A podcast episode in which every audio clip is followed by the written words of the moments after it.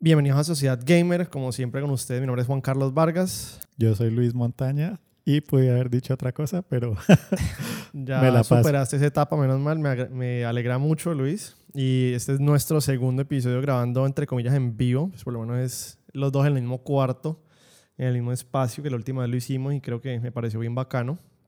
Y hoy vamos a hablar en nuestra serie de 12 por 12 de un juego que vos escogiste. Eh, yo de antemano me perdono, te voy a dar un hall pass por esta vaina porque no jugué el juego, solamente vi videos del juego. Eh, mi excusa, aunque no es una excusa, es que tenía el control del Play dañado con Stick Drift, los dos controles, entonces la verdad me da como pereza y ando desconectado del Play. Estoy jugando en computador, ya te dije que estaba jugando Fallout, estoy jugando Skyrim, eh, hasta me puse a jugar eh, Knights of the Old Republic 2. Ujú, El próximo juego que vamos a jugar, lo voy a jugar en computador, que es Signalis sí. Pero no jugué Sea of Stars. Perdón, yo sé, soy Bueno, pésima que- persona. Le fallaste a nuestros, es- a nuestros listeners. Yo sé. dizque escuchadores. Yo sé, y te voy a dar un hold pass por eso para que en algún juego próximo, que ya se nos va a acabar el año, no sé cuál, que vos me puedas decir lo mismo, yo no me sienta tan mal, pero que vos digas no voy a jugar este juego, entonces que sea más como, Ya. como vamos a hacer hoy, vamos a ver cómo nos va. pero el juego de hoy es Sea of Stars.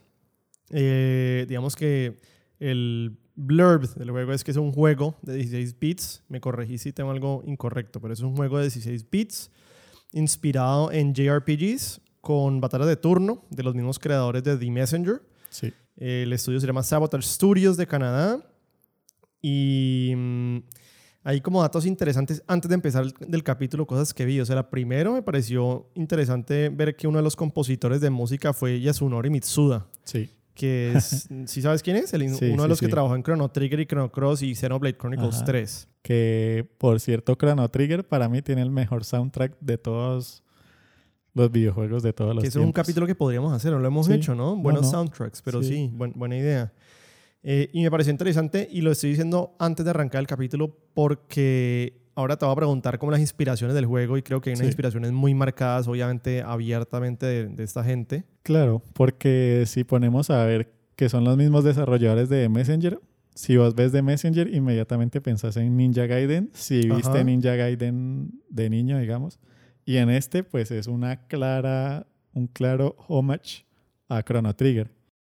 A mí, o sea, me parece interesante es que un estudio logre como no, ¿cómo se dice? Como no encapsularse en un mismo estilo tal vez artístico o estilo de, de- de juegos, que no necesariamente es malo. Ahorita que veníamos hablando de eso de From Software, todos los juegos de From- Software, entre comillas, son muy Similares. parecidos, ajá, Ujú. que no necesariamente es malo, pero me parece bacano estudios, especialmente este que no es tan grande, que tenga como esa... Claro, es un salto bastante grande y medio riesgoso pasar de un juego de plataformas a un RPG que está inspirado en un RPG de hace, no sé, 20 años. Y además de que la barra está súper alta. Claro. Y otra cosa interesante me pareció para mencionar ahí es que los juegos están en el mismo universo, ¿no? Sí, El The Messenger y este Sea of Stars son en el mismo universo. No sé, este Sea of Stars es como no sé cuántos miles de años antes. Me contarás vos ahorita si se conectan de alguna manera. Ujú. ¿Vos jugaste The Messenger? sí, ¿Te lo pasaste? sí, en el Switch. ¿Te gustó?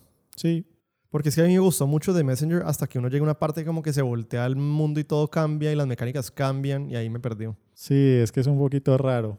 O sea, a mí cuando lo jugué, recuerdo que me gustó, me parecía interesante el plataformer, o bueno, el platforming era chévere. Me parecía que de pronto la escritura del juego no era tan, tan buena. O sea, como que intentaba ser chistoso, pero como esos chistosos que son como predecibles. Eh, pero sí, me gustó. Más o menos recuerdo la parte que me decís, pero ya era, o sea, igual el juego me había gustado lo suficiente como para decir, listo, me lo paso. Ya, ya. Pero sí, porque es que me acuerdo, de hecho, si vos prendes mi Switch hoy, está en ese pedazo. Y es como en ese pedazo que cambia todo, como que el, el mundo se flipea y las mecánicas cambian y ya no hay como fast travel. Bueno, no me acuerdo muy bien, pero ya, ahorita lo podemos revisar en sí, cinco eso, minutos. eso no, no, me, no me gustó tanto. Pero bueno, y lo otro que me pareció interesante es que, eh, y me acordó además mucho de vos, porque es que yo me vi un, como un behind the scenes de la creación de, de este juego, es que me pareció interesante la manera como paralela que uno de los desarrolladores habla pues de que él trabajaba escribiendo código para una compañía Era una Ajá. compañía de juegos, pues, Sí. pero era código, entonces él como que no estaba muy contento escribiendo el código. Y les propuso a la compañía hacer D-Messenger y la compañía dijo, no, esto está, esto está, no, o sea, vos, vos no sos diseñador, vos dedicate a escribir código. Ajá. Y el man dijo, o sea, no, a mí me gusta esto, entonces me- se salió, eh, le apostó a eso y montó su estudio y pues ahorita yo creo que los manes les está yendo muy bien con, con los juegos. Creo que Sí. Sea of Stars no sé cuántos vendió, pero Sí, creo que ha vendió bastante. Y eso es muy notable considerando que salió. Es el primer juego que sale en el Game Pass y también en el PS Ah, en el Plus. PS Plus. ¿Es la primera vez que pasa eso? Sí. Ok. Entonces, imagínate, ya los manes tenían la ganancia de el juego en el. Además, que creo que el juego fue crowdfunded, si no estoy mal. No me acuerdo, pero bueno. Eh, sí, porque cuando uno se lo pasa en los créditos, Ah, ya, salen los, super crowd- backers y los ya, backers. Ya.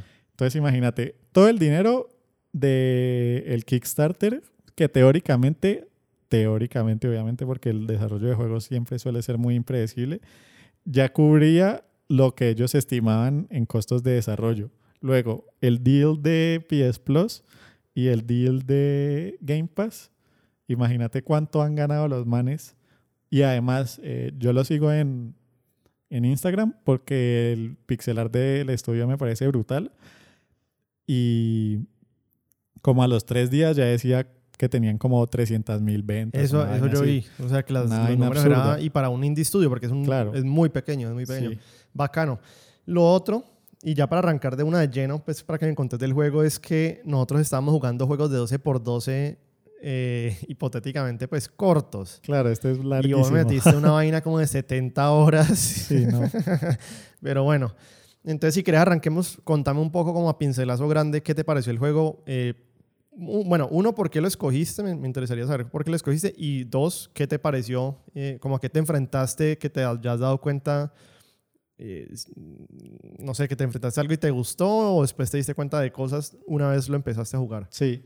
Eh, uf, hay bastante. Pero bueno, el juego, para explicar, es sobre... A ver, mecánicamente es igual a Chrono Trigger o muy parecido. Es por turnos. Tenés tres personajes. O puedes ma- manejar hasta tres personajes al tiempo.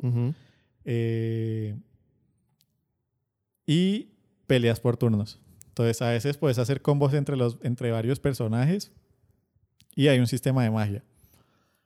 Eh, entonces, la historia, digamos que para no spoilear mucho, y lo que te explican desde el principio es que en el universo del juego hubo un mago, warlock, lo que queramos llamar, que tenía la capacidad como de manipular la carne. Entonces el man crea unos monstruos para destruir mundos, digamos. Y las únicas personas capaces de enfrentar estos monstruos son unos niños que nacen en el solsticio de verano y de invierno, que son como guerreros de la luna y del sol y que utilizan magia de la luna y del sol. Entonces, básicamente, la historia es los niños a enfrentar como una de las creaciones de este, de este villano, al menos inicialmente. Ok. Y bueno, entonces, ¿por, ¿Por qué lo escogiste? O sea, ajá, sí, o sea, ¿cómo, que- ¿cómo Eh, llegaste al juego? ¿Simplemente porque era como de los de The Messenger? ¿Así tanto te gustó No, The Messenger para...? No, la verdad es que fue más porque ahora ando interesado en hacer pixel art. De hecho, pues ahí ando haciendo un jueguito en pixel art que a veces creo que te he mostrado por WhatsApp. Y digamos que entre eso me salían recomendaciones en Instagram de cuentas de pixel art. Ya. Entonces me salió Sabotage Studios, que son los de ellos, pero en ese momento yo no sabía que esos eran los mismos de Messenger.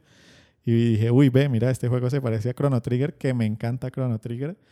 Eh, y bueno, de Chrono Trigger hay para hablar como 10.000 episodios. Entonces me gustó. Y dije, bueno, cuando salga lo voy a comprar. De hecho, pues lo puse ahí en, cuando empezamos a discutir lo de 12 por 12 Fue uno de los que estaba ahí opcionados.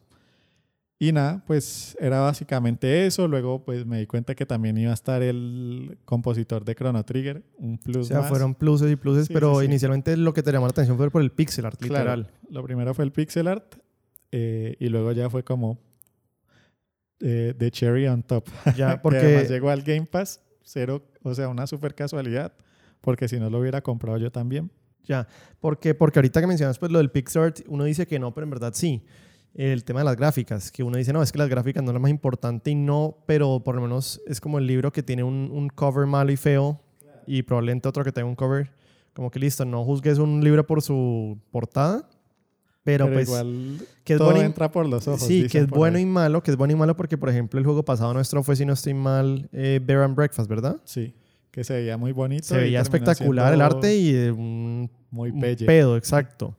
Mientras que este vos ves el Pixar, pero entonces ahorita sí te pregunto qué te pareció el juego. Eh, el juego, bueno, muy bueno. Inicialmente no me pareció tan interesante. Me pareció que la historia era medio genérica, el combate era muy clon de Chrono Trigger, pero, y, y bueno, tiene un sistema ahí raro que es como vos puedes detenerle los ataques más fuertes a tus enemigos si los atacas con cierto tipo de ataques. Entonces, por ejemplo, eh, le tenés que pegar dos veces con una espada, dos veces con un mazo y le rompes el coso. Y entonces, eh, para poder utilizar bien el sistema, te toca timear muy bien tus ataques. Que a pesar de ser un juego en, por turnos, te da, digamos que eso le da cierto dinamismo a que no te quedes simplemente esperando que se ejecute la animación y ya, sino que si hundís el botón A o X en el play, supongo, eh, si lo hundís justo cuando va a golpear, tiene como un beneficio extra. Entonces, por ejemplo, de un ataque básico es que la espada pega dos veces. Entonces, para romper ese- esos combos grandes, normalmente te tocaba siempre pegarlo el timing bien. Ya. Entonces, es chévere, pero al mismo tiempo se vuelve un poco frustrante y además se vuelve un poco frustrante porque a veces te pide poderes que solo tiene un personaje. Entonces, por ejemplo, eh, los dos peladitos, los protagonistas, pues cada uno tenía un ataque elemental que era el, el del sol y el de la luna. Había una vieja que tira ataques que son de veneno y dos que tiran ataques eh, arcanos, digamos, con magia. Entonces, si la vieja de veneno no la tenías en, en el coso o ya se le acabó la magia y te sale el eh, para romper el combo con veneno, pues era como frustrante, ¿sí? Era como este es el único personaje que puede romper este combo y no tengo cómo hacerlo. Yo es que yo te iba a preguntar algo de, o sea, las opiniones en cuanto a las mecánicas de batalla que te habían parecido y específicamente con eso no sé si sentía como algún tipo como, como de QT, como Quick Time Events, porque es que yo me vi videos en donde el personaje de la luna, el man hundía el clic, entonces como que la Sí. luna rebotaba y rebotaba y rebotaba y rebotaba y rebotaba, y el man hizo que rebotara 25 veces y de hecho que se ganó un achievement Ah, sí. y me, y me pareció como medio... Obviamente no QT, porque QT es hundir como XY, Sí. pero a cierto modo no sé si... O sea, no sé qué te pareció es- el- la mecánica como Eh, tal. De, A veces es chévere, a veces es aburrido. ya. No, no- ¿Hubieras preferido que fuera solamente por turnos? No, no. Además que esa mecánica, la verdad no me acuerdo si Chrono Trigger la tenía, pero la tenía, por ejemplo, eh, Paper Mario y Super Mario RPG que va a salir ahorita. Que, uf, qué felicidad.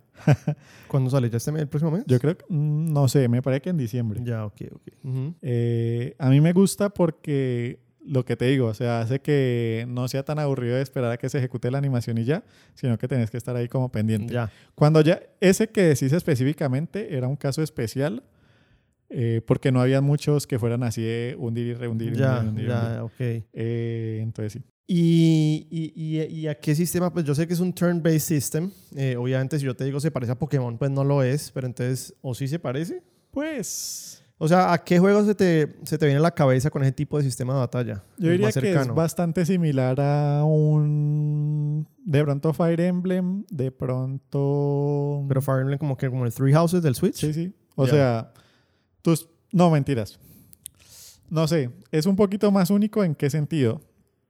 Cuando tus, eh, los enemigos tienen un, un clock encima, un counter, que cada vez que uno de tus personajes toma una acción, se reduce en uno. Entonces ya sabes más o menos en qué momento te va a atacar. Tus personajes pueden atacar en cualquier orden, siempre y cuando ellos no hayan atacado. O sea, cuando ataca uno, se bloquea ese uno hasta que los otros dos hayan atacado. ¿Ya? Entonces, él te, digamos, atacaste con uno y no lo puedes volver a utilizar hasta que los otros dos ataquen. Entonces, estás obligado a atacar con los otros dos. Y cuando atacan los tres, otra vez se resetean los tres. Entonces, podrías teóricamente dejar a uno para, de- para último en la primera ronda y de, de primero en la segunda. No sé si me hago entender ahí. Sí, más o menos. Eh, sí, ¿A vos- pues ¿A vos te gusta más los, o te da lo mismo, pero te gusta más, o te, da lo- te gusta más los, los eh, tipos de mm, mecánicas de batalla que sean turn-based o real-time? mm, me gustan ambos, la verdad. Ambas, Sí, me gusta variar. Pues de hecho me pasé Sea of Stars y empecé a jugar Lies of P, que es como súper real time, súper reflejos. Entonces sí. Y la otra pregunta que tenía que ser para vos es si, si opinas que el juego se demora mucho en arrancar. Sí, 100% sí. sí, mucho. Porque lo que- lo que te dije, o sea, empecé y obviamente pues ya uno cuando ha jugado bastante y de pronto yo aquí que también hago ocasionalmente juegos, eh, uno dice, puta, ya este bicho lo, lo enfrenté tres veces. Eh, se empieza a volver como un poco monótono. Es como, eh, entro a una zona, tengo, tengo tres tipos de enemigos eh, rinse and repeat, ¿sí? Entonces al principio lo sentí un poco muy así, un poco muy así, ¿no? Eh, lo sentí así, pero a medida que pasó, hubo como un, un twist y desde que pasó el twist, el juego mejoró considerablemente. ¿Y a las cuántas horas pasa? de- No, mentira, Uy, no. No, no, bueno. O sea, se demora, se sí, demora. se Entonces, demora bastante. ¿consideras que se demora en arrancar? Sí, se demora bastante en arrancar y de pronto en salir un poco como del, del shade de, de Chrono Trigger, ¿no? Porque uno lo juega y uno dice, bueno, este es Chrono Trigger, pero pues para eso juego Chrono Trigger. Ya, bueno, es que yo no, no lo he jugado. Y, y, y, y también había leído quejas de la gente con el, con el tema del diálogo del juego. En cuanto a que era medio pobre, Sí, o que se sentía tal vez como filler. Eh, por lo menos en esa primera inicio del juego. sí, es que siento que es como muy, bueno, no sé. Eh, vos que viste qué tan grande era el team, tal vez les falta alguien mejor en cuanto a, a escritura. Sí, podría ser. O sea, no es un team tan grande. O sea, no, no tienen... Sí. Sí, los personajes como que... Yo sé que vos no ves mucho anime, pero entonces como cuando uno ve un anime genérico y entonces los protagonistas dicen más o menos lo mismo, no Ya. sé. Entonces es como... eh, está el- en- como que los personajes son muy estereotípicos. Entonces está el man que es súper optimista y a pesar de que pasa todo malo siempre es optimista y entonces uno es como... ah, se siente un poco one dimensional. Bueno, entonces, ¿qué otras preguntas tenía yo del juego? Eh, o sea, ¿te gustó el juego? ¿Te pareció largo? ¿O, o te parece Sí, que...? largo. Porque es que hay largo. juegos que son largos, pero que uno se los disfruta mucho. Sí. O sea, vos este ya al final está como, no, o sea, Mm, se no, extendió más al- de lo que al fue, fue un poco raro porque fue al revés. O sea, fue un short al principio y luego ya como que hizo pickup y me gustó y entonces me encinté. Lo malo, eh, a ver, bueno, voy a hacer ahí como mención de las cosas que me gustaron, como para interrumpirte tus preguntas. Dale, dale, no. Me gustó mucho que tenía un sistema como de dungeons, de calabozos, que se sentía un poco como Zelda, entonces eran medio temáticos, tenían como ciertos puzzles, como que, uy, conseguí el, que también un poco Metroidvania, supongo, conseguí un power up y con esto ya puedo hacer un poco de backtrack y abrir otras cosas. Eso me pareció chévere. El- a ver, la música, genial. La música genial, eso sí, en todas partes yo veía que high praise básicamente Sí, por la muy, música. Muy bueno. Y eso que no todo lo hizo el man de Ajá, Trigger, sí, ¿no? sí, sí. Eh, incluso hacen como unos remixes de algunos de las de los tracks de, de Messenger. Entonces, chévere. Eh, bueno, lo que ya te había mencionado un poco, que le hacía un poco de falta de variedad a los combates. Eh, y a ver, bueno, esta fue como algo que se me ocurrió mientras lo jugaba, que jugar, bueno, turn-based no es tan fácil, ¿no? O sea, eso se empieza, empieza a volver un poco tedioso, como que, no sé, los y eso que este no es random, que creo que es una de las grandes fortalezas de, de Chrono Trigger, que vos más o menos podés elegir cuándo pelear en vez de Pokémon que se vuelve súper fastidioso, que vas por el puto pasto y te sale un puto bicho. Mm, entonces, Eh, mientras estaba jugando, yo era como, uff, ¿será que si vuelvo a jugar Chrono Trigger me va a parecer tedioso? Ya. Quería volver a jugarlo. Ya, eso va a ser el próximo año. Yo sé que eso va a Sí, ser el próximo año. Eh, y entonces, bueno, otra cosa que me pareció que nunca me llegó o terminó de gustar tanto, a pesar de que los environments y los enemigos se veían muy bien, era que los sprites de los personajes no me terminaban de gustar comparativamente pues con los de Chrono, por ejemplo.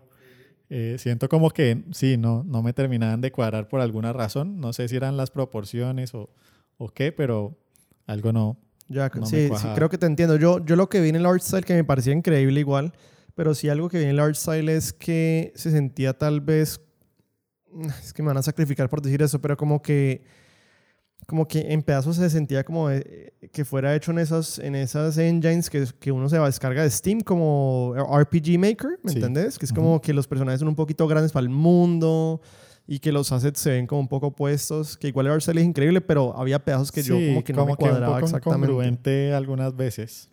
Eh, y siento que era raro porque eran los protagonistas. O sea, siento que esos son los que mejor se deberían ver. ¿Qué te pareció el mundo? O sea, en general el Chévere. mundo... Chévere. Eh, la exploración un poco tediosa, pero al final mejora. O sea, te dan como un. Digamos que una cosa de accessibility donde ya puedes explorar muy rápido, porque al principio sí es como, ah, tengo que coger un barquito y nadar, y entonces ya se, empieza a volver aburridor. Eh, pero bueno, te dan este otro power up y te puedes mover casi, pues no instantáneamente, pero casi que instantáneamente entre varios puntos. Entonces ya se vuelve más chévere. Y siento que muchos juegos deberían hacer eso porque cuando la exploración se vuelve medio tediosa, siento que ahí ya estás perdiendo bastante a, a los jugadores. Sí, sí. Y, pero en términos del mundo, obviamente, pues si el art style te gustó, pues el mundo te pareció bonito. Pero en términos de la inmersión del mundo, porque es que yo vi algo que me pareció muy bacano y te iba a preguntar, era que si te había gustado el pueblo de Brisk. ¿Te acuerdas de Brisk? Sí, o- sí. ¿Y qué te pareció chévere de Brisk? No, pues me acordé vos porque el- por, por el, el- el tema de los piratas. eh, y se sentía, por lo menos en los videos que vi, se sentía bastante inmersivo que, que como que te daba ganas de explorarlo y que tenía sus vainas. Sí, tenía bastantes secretos, la verdad. O sea, como que chévere, pero al mismo tiempo eh, es que en esos juegos 2D a veces la exploración te puede jugar en, en contra, siento que hay unos secretos que no son fáciles de encontrar. Porque, por ejemplo, es como caminas detrás de una casa, pero normalmente vos no caminarías detrás de una casa en un juego 2D por Ya, la perspectiva. ¿sí? Ya. Mm, es que no me quiero alargar con esta pregunta un poco, pero... mm, O sea, cuando vos pensás en ese tipo de juegos que son 2D o, o- o de pixel así, y, y pensás en mundos muy buenos, a mí, eh, no sé si parezca un cassette rayado, pero, pero s- s- me toca mencionar por lo menos uno de los primeros juegos que yo jugué fue Pokémon Red and Blue, porque es, es, un, es un mapa que aunque es muy sencillo y muy simple y no es que tenga mucho, se siente súper vivo y lleno y, y- y- tiene como, no sé, como que te infunde ese sense de que vos estás y que casi que querés vivir ahí, ¿me entendés? No sé en comparativamente este en general con otros juegos que... Pues siento que es difícil compararlo. O sea, Brisk, sí, porque es como una de las ciudades principales. eh, y luego hay otra que tenés que ayudar a construir, entonces eso también Ya. ayuda. Pero, ah, bueno, y también hay otro pueblo. Bueno, hay varios pueblos. Pero diría que esos dos son como los que más se podrían acercar a esa descripción. Siento que también depende mucho del tamaño de los equipos, ¿no? O sea, Pokémon tiene muchos desarrolladores, entonces ellos tienen la capacidad de desarrollar todos los assets para hacer que un lugar se sienta más vivo. Bueno, sí, pero igual es que yo siento que a veces, y, y- por eso te digo que no me quiero alargar, pero, pero a veces si uno ve en perspectiva Pokémon, el mundo de, de Canto, el primero era muy vacío y muy simple, pero era tan bien diseñado que no se sentía así. Y a veces uno puede ver, por ejemplo, que me pasó mucho con el Borderlands 3, que no me gustó, y que el mundo, a pesar de que tiene hipotéticamente tantas cosas, se siente súper lifeless, como que no tiene lore como que, no sé, no sé, no sé. Pero bueno, Eh, no, este sí tenía bastante, o sea, como que sí tenía bastantes detallitos todo. Nada se sentía como muy vacío, por así decirlo. Bueno, no. Y no sé si tenés algo más para decir del juego en general. Eh, sí, el... ya me lo iba a pasar y me di cuenta que tenía un true ending. Ya, eso, eso- ¿y cómo te diste cuenta? ¿Leíste? Yo creo que leí. Ya. Sí, que, que hay Eh, que hacer ciertas cosas para realmente uy, sí. sacar el ending. Y vos como sos bien OCD con esas cosas, ya te imagino.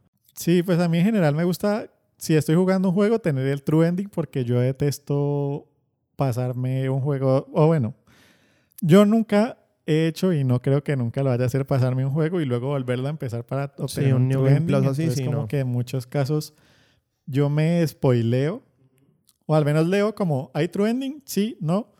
Listo. Entonces, eso hice en The Witcher, por ejemplo. Yo sé que en The Witcher no hay un true ending, sino revisé cuál era el ending como ¿Qué que más, te más gustaba? Sí. sí. Mm, que de hecho, pues eh, tengo ganas de jugar el. Hearts of Stone, No, no, no, Blood and. Wine. No, no, nada de que ver con The Witcher, con Baldur's Gate 3 y jugarlo ya más full role playing. ¿sí? Uno O sea, siempre dice eso, pero sí. siempre te hace leech. Yo ahorita estoy jugando Skyrim, entonces, por ejemplo, los quests más estúpidos del mundo, uno que me tocó seguir un perro que hablaba, y aún así era como, o mato el perro o salvo. Y no me Ya. tocó ver, me tocó ver porque no Ya. soportaba, pero de sí. hecho, sí, estaba leyendo un artículo de eso en de Baldur's Gate, como que, y eh, me pareció curioso porque fue como en dos páginas diferentes que decía, hay que dejar de pretender que Scum Saving es malo, que es como Mm, grabas sí, antes de tomar sí, una sí, sí, decisión. sí. Eh, y me parece válido, o sea, igual uno no debe criticarle los, el modo de juego a cualquier persona, Claro. pues es un, un time investment grande y pues cada quien verá cómo putas lo juega. Eh, pero sí, o sea, como yo casi siempre lo juego así, de que me gusta es mantenerlo controlado, tengo un poco de ganas, ya conociendo pues que Baldur Gate está inspirado, o bueno, es una adaptación de una de las campañas de, de Dungeons and Dragons, pues me dan ganas de decir, bueno, voy a jugarlo full roleplay. Además que se puede jugar en internet, ¿no? Entonces, pues a ver si, si organizamos un grupo así como vos dijiste que había estado jugando con Gabriel el... El, uf, bacanísimo. Sí, sino que hay que tener paciencia para eso, Claro, pero sí. y jugarlo así full roleplay como, bueno, voy a jugar en... Me voy a Bacanísimo. meter en la mente de que soy un ladrón o algo así. Eh, entonces, sí. Eh, entonces, sí, bueno, no- nos regamos mucho, pero quería el puto true ending y había que hacer como siete labores que en general estaban bien porque cada una de ellas te llevaba como a un boss secreto y pues pelear contra bosses secretos siento que la gente no se va a quejar por eso porque es como más contenido del juego. Pero hubo una que era como recolectar las 60 digamos que las 60 monedas de Mario una mierda así. y entonces es como no sé cuáles he recogido ya. Son 60 y están por todo el hijo de puta mapa. Entonces me tocó coger una, Una lista guía. de IGN y empezar No, a chulear esta ya, esta ya, esta ya. Y entonces eso me empezó a aburrir, pero ya era como me lo paso de pura ira. Eh, entonces sí, muy fastidioso esa parte. Siento que si hubieran quitado ese específicamente, porque es como listo, conseguí las 60 conchas, te dan un, un ítem que no sirve para ni mierda y entonces es como, ¿y entonces para qué putas hice esto? ¿Sí? Eh, esa fue la única parte que no me gustó del, del, del True Ending. Eh, y bueno, que medio reescribe el twist que te había dicho. Entonces, siento que lo hicieron bien, pero fue un gamble porque también se podría sentir cheap, ¿sí? Como dañar la historia. Mm, entonces sí, creo que en general un juego bueno. Lo compraría. Sí, Sí pero no muy emocionado. Sí, o sea, ¿A full price? Es que 30 no, dólares, no, ¿no? no, no, lo, no lo compraría a full Ya, price. sí. ya. Mm, a menos de que nunca hayas jugado Chrono Trigger o que te gusten mucho los, los RPGs de ese estilo, yo esperaría así. Ok, bueno, no. Cerremos entonces con ese el capítulo. Eh, no sé cómo vamos a hacer. Bueno, sí, hipotéticamente es en 15 días, pero pues podría ser un mes para jugar Signalis. No sé, ¿Signalis? Sí. Signalis. Creo que dura nueve horas. Eso se Sí, lo exacto. Es que no creo que sea tan largo. Pero pues no quería llevarme sorpresas con otro juego que durara 90 o algo así. No, no. Este, la verdad, fue un error porque primero no teníamos información porque el juego sí, no cero. había salido. Total, sí, sí, sí. Eh, y yo, sabiendo que era indie y de los mismos de Messenger, yo dije, bueno, estos más no Claro. pueden tener tantos recursos para hacer un puto juego de 40 horas. Y de hecho, lo mismo pensé con Lies of P. Dije, no, bueno, ese debe ser un juego de 20 horas. ¿Cuáles? Ya voy como 35. Yo solamente por curiosidad voy a ver en How Long to Beat. Yo creo que me gasté 42. A ver, De esas Sea 42, of Stars. 18 el último fin de semana. sea of Stars, es que además vos sos completionist. Main Story, 27 y media. Eh, obviamente no es el juego más largo del mundo, pero creo que triplica Para- sí, para en cualquier otro juego de... Es como un 2.5 cualquier juego AAA, por ejemplo. Sí. Eh, Y creo que triplica en horas a cualquier juego de los que hemos jugado en 12x12. Y completion es 41 y media. Es que, de hecho, vos habías eh, sugerido uno que yo ya me había pasado. No sé si te acordás, el Eastward. Ah, sí, sí. Pues porque también. Mota nos mintió horrible, Claro, sí, ajá. es un juego, pues te mintió. Sí, yo ya lo había jugado. gracias. Un juego larguísimo, larguísimo. ya, bueno, Eh, entonces descartado. Sí, idealmente no, que no volvamos a hacer una experiencia así. Pero sí, Signalis se ve chévere. Es inspirado en Resident Evil, los clásicos.